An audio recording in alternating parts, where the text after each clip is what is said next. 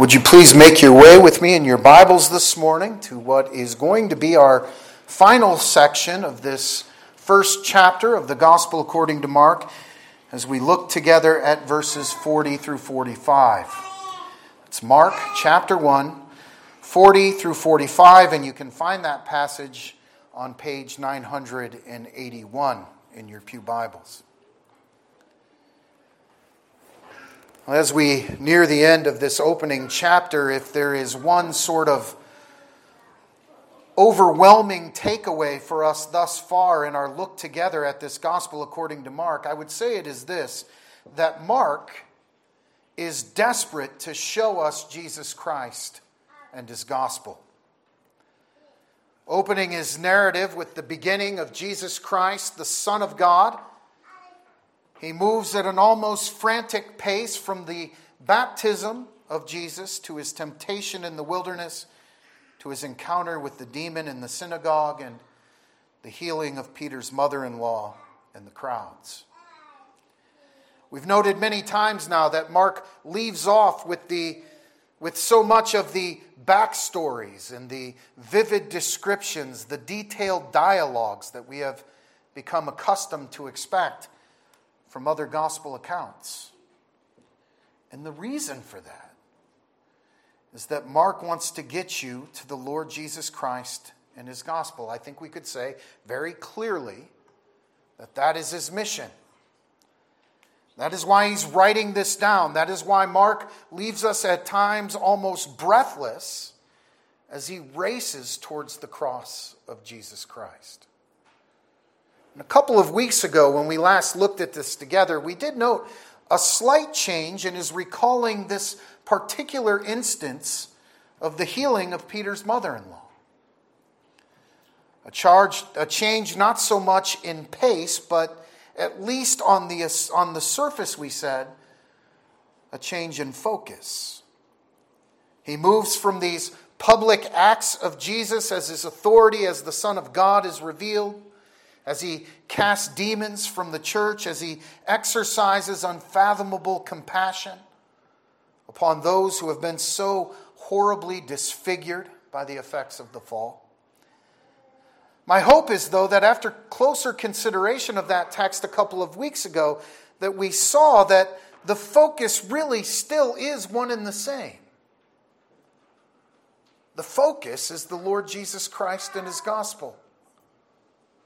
Mark goes to great lengths here to make certain that we do not lose sight of that mission in the face of all of these events. Jesus did not come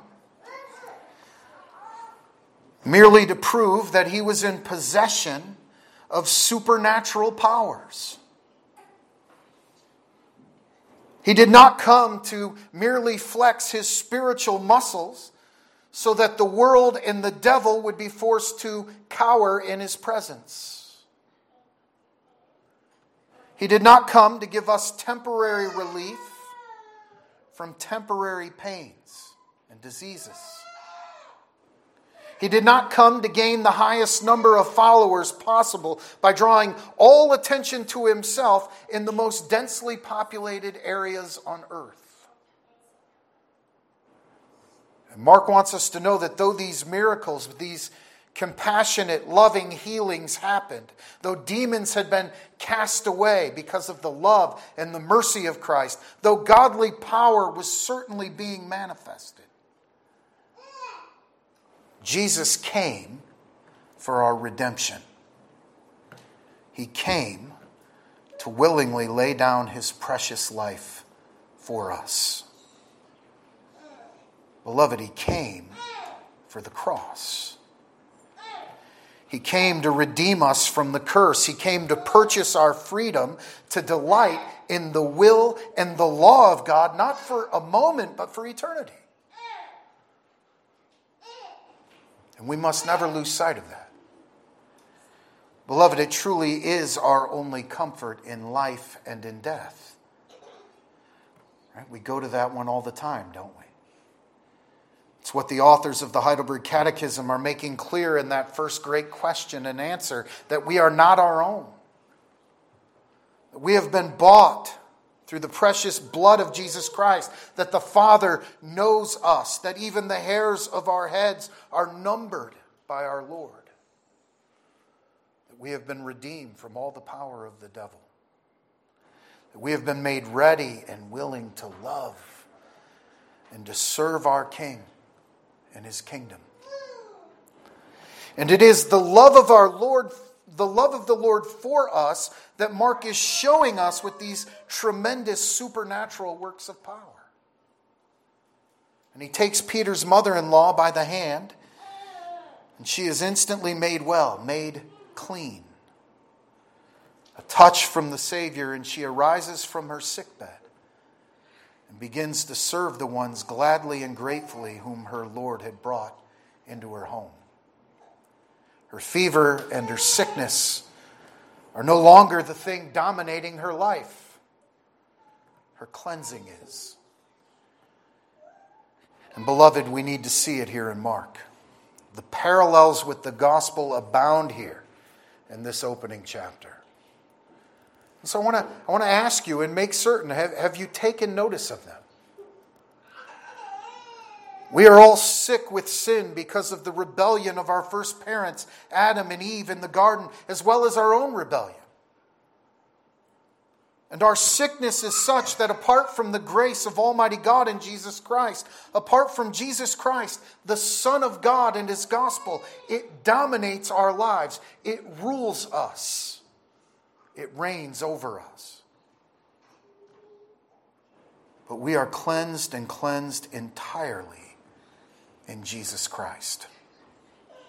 We are united to his life, his death, his resurrection by faith, faith which he so graciously gives, and we are made well so that our gratitude for the person and the work of our Lord becomes the new driving force in our lives.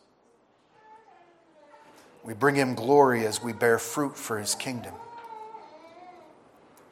We bring him glory as we love even as we have been loved. And that redemption, that renewal, that is what Jesus Christ came to accomplish. So we must never become content with a Christianity that is less than that. Satan would love nothing more than for the church to be content to become complacent with mere shows of power with empty husks of religion, with none of the substance of Jesus Christ, that alone will fill us with a real and a steadfast hope. Even as these crowds begin to push in on Jesus for all of the wrong reasons, seeking something more akin to magic than redemption, he has compassion and He mercifully brings relief. I want you to understand it's certainly not wrong for these people to desire relief from their suffering. It's not wrong to desire wholeness when broken infirmity has been our lot. It's not wrong to seek physical or mental relief. No, beloved, it's wrong when we come to the realization that that is all we seek. We see the love and mercy of Jesus illustrated for us here, and we are taken back. We are left to ask, what love is this? And the truth is, we have been given enough already in Mark's gospel account to stay filled with awe and wonder as we have had manifested before us this very Jesus. This Jesus who does not seem to fit with so much of conventional evangelical Christianity. This Jesus who will not succumb to the idols of men's fancies and whims. The Jesus that Mark is so desperate for you and I to see. And so, Mark, as he nears the end of this first chapter, gives us yet one more instance of Jesus Christ, the Son of God, and His gospel that we need to consider this morning as we close out this frantic Christ exalting opening chapter. And beloved, I believe that truly it is the best one yet. So I'd like you to follow along with me as I read from God's holy, inerrant, and infallible word, Mark chapter 1, verses 40 through 45. Hear now the word of our Lord. Now, a leper came to him, imploring him, kneeling down to him, and saying to him, If you are willing, you can make me clean. Then Jesus, moved with compassion, stretched out his hand and touched him and said to him, I am willing, be cleansed. As soon as he had spoken, immediately the leprosy left him and he was cleansed.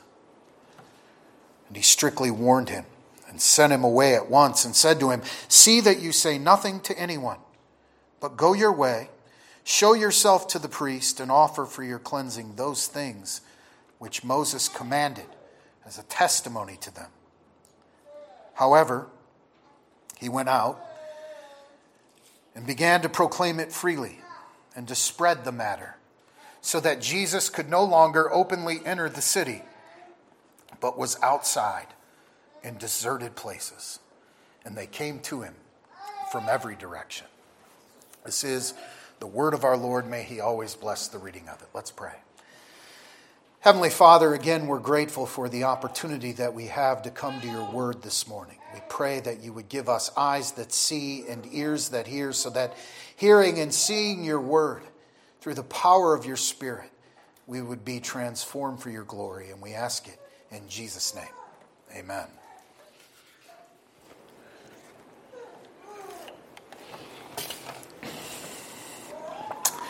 Well, in typical Mark fashion here, once again, we find very little backstory to sort of fill in the gaps of our understanding of this situation.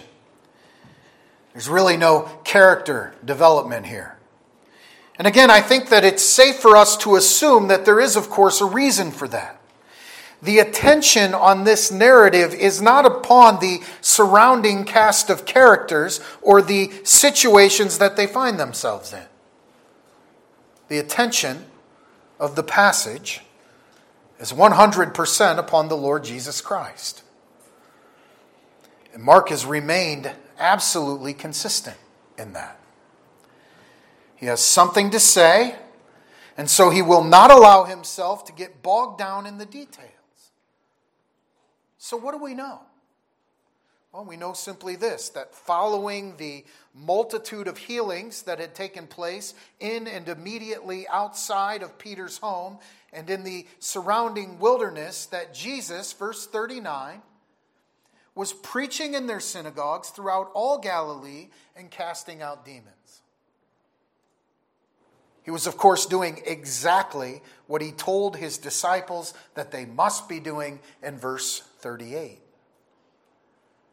And it's amid that critical work being carried out that we are brought to really what I would say is quite a shocking encounter with Jesus Christ. This is one of those narratives that we are all probably, at least on the surface, somewhat familiar with. We know that this narrative appears in other gospel accounts. It appears in Matthew, it appears in Luke.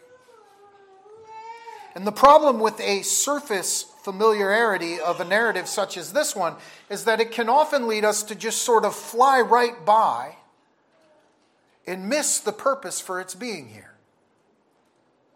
I've already said this really is a shocking encounter, and I want for us to just pause for a moment and to think through why it is that I would say that. Why is this shocking? Well, at least one of the reasons that we miss the shock here is we probably have very little real or even experiential understanding of the condition that this man is bringing into the presence of Jesus Christ. In our own day, where we live now, we have no real frame of reference for the devastation of a disease like leprosy. It is a desperately grueling affliction for anyone to suffer under. First, it's difficult because of what it does to one physically. It begins with a period of intense pain. But after that period of intense pain, the pain mechanism in the body begins to shut down. And the skin begins to be eaten away and even fall, falls off with no warning. It could progress even to the losing of limbs as you rot away externally. One with leprosy would eventually become horribly, horribly disfigured. And it was very contagious, which led to another form of unthinkable suffering isolation in the suffering. The holy law of God had very detailed descriptions for how leprosy was to be dealt with in the camp of God's people. And, beloved, if you've ever read it, you know that it was not gentle towards the victim.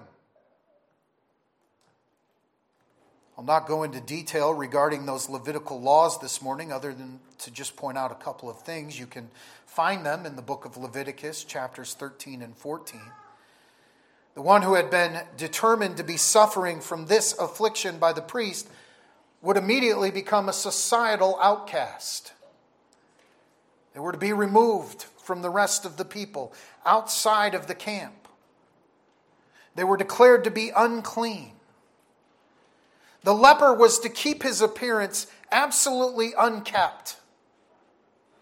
His hair was to be removed, his clothing was to remain torn, so that the appearance of the leper would always be disheveled, never for a moment indicating the soundness of health,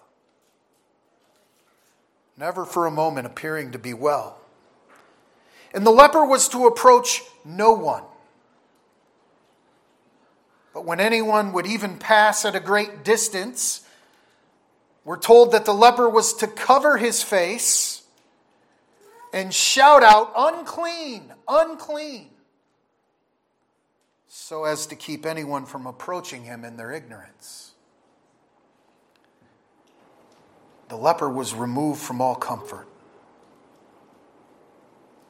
placed in solitary places to suffer alone removed from people, removed from the temple, removed from the worship of Almighty God, removed from sympathy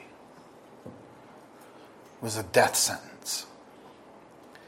It was a disease that would eat you away slowly, your misery ever increasing until finally being mercifully overcome by death itself. It was awful. And it's but one of the reasons that I would tell you that I think this encounter with Jesus Christ and this leper is shocking. Look at what takes place. This leper actually comes into Jesus' presence. This leper actually approaches Jesus. Do you see that here? There's no covering of his face. There's no warning of his presence. He simply barges into the presence of Jesus Christ in what could only be considered a very close proximity. And he falls on his knees before him. It's shocking. These things aren't supposed to happen. And then comes the next shock. Look at what he confesses here. He is not going to Jesus wishing that perhaps the stories that he had heard were at least somewhat true. He's not pleading for Jesus to give him at least some temporary reprieve from his suffering. No, we would say that this man knows exactly what is up. He knows what this is. And he falls on his knees before the Lord Jesus Christ and he acknowledges his kingship. Not asking if Jesus would heal him. Look at what he says. He says, If you are willing, you can make me clean. Have you ever considered that? This is not if you can, will you make me clean? No, frankly, I fear that that's how many of us have approached the issues of this life and our own circumstances. This is not, oh Lord, can you heal my infirmities? Not here. No, this here is a confession. There is an acknowledgement here that the one whom this man bows before, gets on his knees before, is the Lord of heaven and earth. It's the equivalent of saying that this is the one whom creation itself hears but a word and immediately obeys. This is God.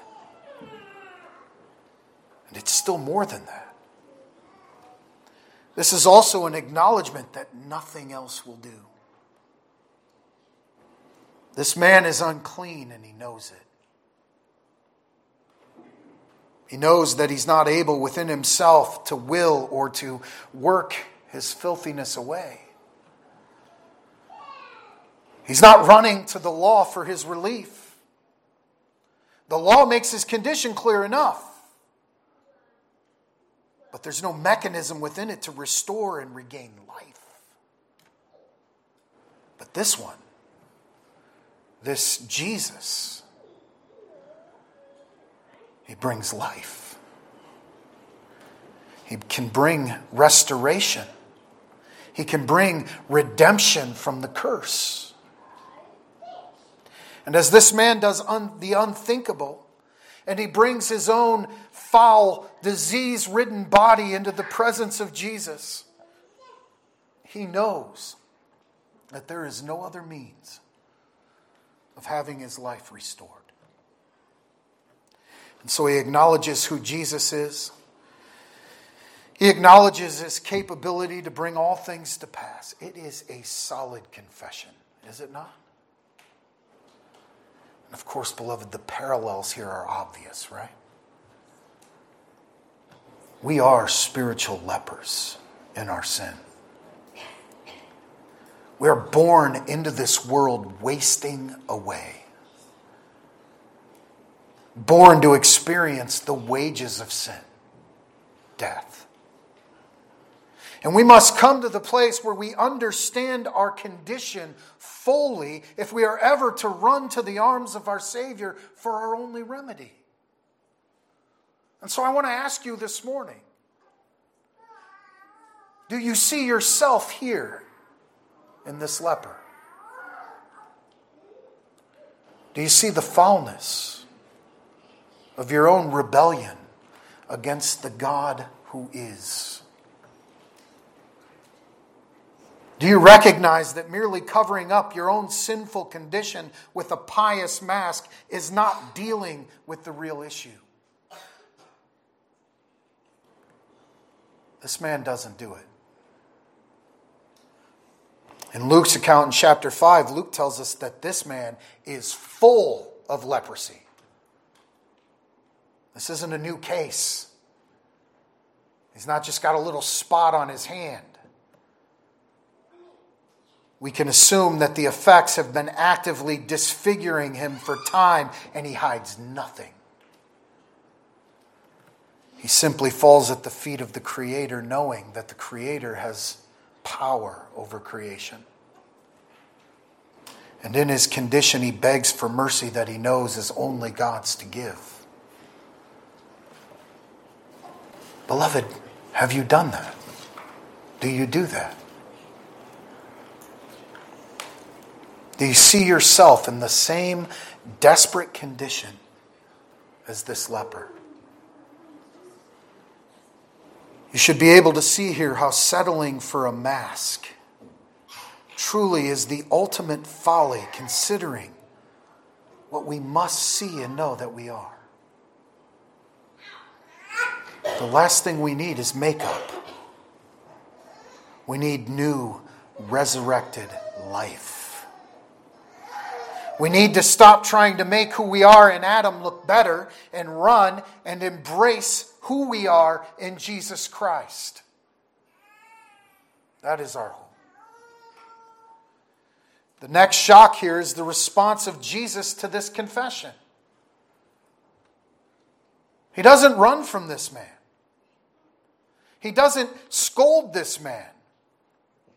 He certainly does not ignore this man. He is moved with compassion and he reaches out and takes hold of him as he is. You understand, Jesus reaches out and he touches a leper. There's some disagreement about the meaning of this Greek word here that in the New King James is translated as compassion. Some of the older manuscripts use a Greek word here that's actually anger.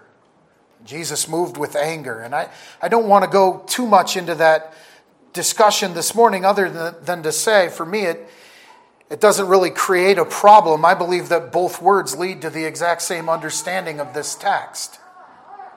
If it is the anger of Jesus that moves him to make this man clean, we know that it can only be a righteous anger. There's no reason to assume that Jesus is somehow upset about this man's approaching him in such a dangerous way, putting everybody at risk. If indeed he is angry, he's angry to see the devastation of the fall, the effects of the fall upon his image bearers.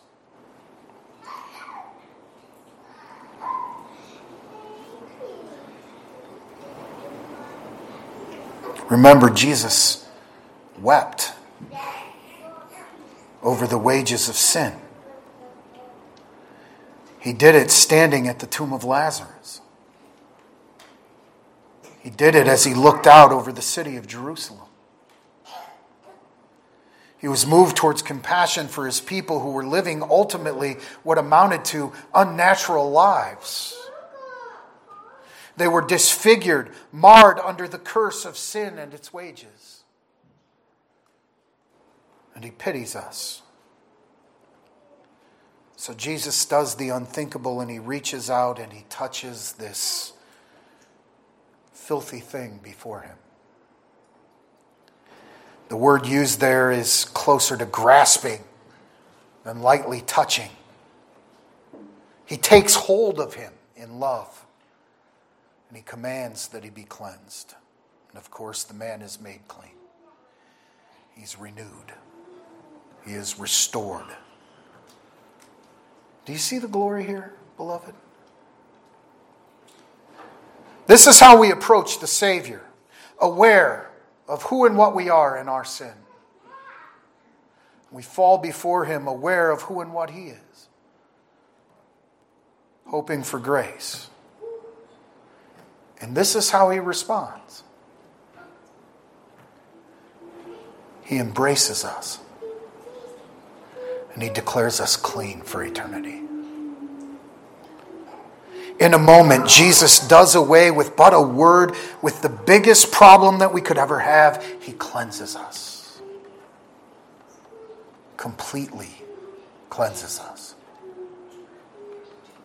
I want to ask you something this morning. Have you ever found yourself hesitant to come to Jesus Christ in confession, seeking mercy, only to be deluded by your flesh into thinking that He might not receive you this time. I believe this picture here shatters that notion. It's not true. Jesus makes the foulest clean. Beloved, we must drag our fears and our doubts and our anxieties into the precious light of the truth of Jesus Christ, the Son of God. Understand what I'm saying? There is no sin that repels the touch of the Savior. We bring our filth and our shame, and taking it from us, He gives to us His spotless garment of righteousness. And we live lives grateful to Him until that day that we are actually with Him in glory. That's what is required. God given faith that produces necessary humility that leads us to repentance and running into the arms of Jesus. Is that how you see this? Is that how you see this in your own life? Or have you settled perhaps for another version? One where you're really not that bad. At least not as bad as some of these others. You're more serious than them. A version where Jesus just wants to give you a little boost so that you can make more good choices than bad choices. A Christianity that's more about keeping up appearances than it is about acknowledging the desperateness, the wickedness of your own situation. That's not what Mark is placing before you here. In fact, I would tell you the Word of God never points you to that. Our hope is the Lord Jesus Christ. And He bids us to come and to find ourselves cleansed in His blood. And it brings us to the final shock that I think we find here, and perhaps it's one that's a little bit less obvious. I think on the surface we probably see it, right? The response of this leper. Jesus heals this man and then he warns the man, and we're told he strictly warns him to do what the law prescribes to go immediately to the priest, offer those things for cleansing which Moses had commanded as a testimony to them, and to remain entirely silent about what had just taken place. And there really are a couple of shocks here, right? First, why would Jesus demand silence from one whom he had just cleansed? Seems a rather strange request to make. Does he not want for the world to know exactly who he is? He's the fulfillment of the promise of God. He's the fulfillment of the law of God. He is the long awaited Messiah It seems to me like the last thing he should desire is anonymity. And yet we know that Jesus did not come to be known for healing physical afflictions. He did those, but he didn't come for those. He did not come merely to restore health to his people. He came to preach the good news. He came to be a propitiation for our sin. He came to bring life to what is clearly dead. That is his mission. He's not looking to be swamped by crowds of people coming to him for all of the wrong reasons, looking to see some wizardry or magic, not seeking anything akin to redemption. Jesus was not looking for fame. He was making his way towards the cross, where he would stand in our place and receive upon himself the full punishment for our sins, the wrath of Almighty God being poured out in full upon him. He was marching towards that place where he would become death for us. That's what he's doing. That's why he's preaching the good news to all who will hear as he inches ever closer towards that final arena where he will willingly lay down his life, rise from the dead triumphant over sin, death, and the devil. Where he will ascend to the right hand of the Father and live to intercede for us. His work goes far beyond mere temporal relief. His work goes to the full restoration of all that the curse has taken from us. That is why he came. And he will not be deterred from that mission. He will not seek his own will. He came to give us life in him, and so he moves steadily towards the accomplishment of that mission for the entirety of his short lived life. And the man, the leper, his response to the command of the one whom he has already acknowledged as God, what does he do? He disobeys. He takes his new, restored body and he runs off and he disobeys. He runs off not to the temple, but to the masses. And he says, Look what the man Jesus did for me. And Mark tells us the result of that act. Jesus was forced into deserted places. We're there again in the wilderness. He was flocked to everywhere he went. Why, why do you suppose that Mark tells us this here? Well, I think we need to see it. Let me just remind you this opening chapter started in the wilderness with John as he was baptizing the people flocking to him in the wilderness. And of course, it was there, to the wilderness, that Jesus himself came and was baptized. It was there that the Spirit of God descended in the form of a dove as God declared, This is my beloved Son. In him I am well pleased. And then the wilderness again is the scene for the temptation of Jesus Christ by the devil. And now, here again, we find the wilderness coming up as a result of the disobedience of this leper. And I think there's an answer for us here in the text. Remember what Mark is so desperate to do here to get you to the Lord Jesus Christ and his gospel. Not to focus simply on the life and times of Jesus, not to regale us with fascinating tales of heroism and supernatural power that could be ours to tap into if we just do things rightly. No. This whole narrative is to get you before the get before you the Lord Jesus Christ, the Son of God, and his gospel. And so he does, does he not?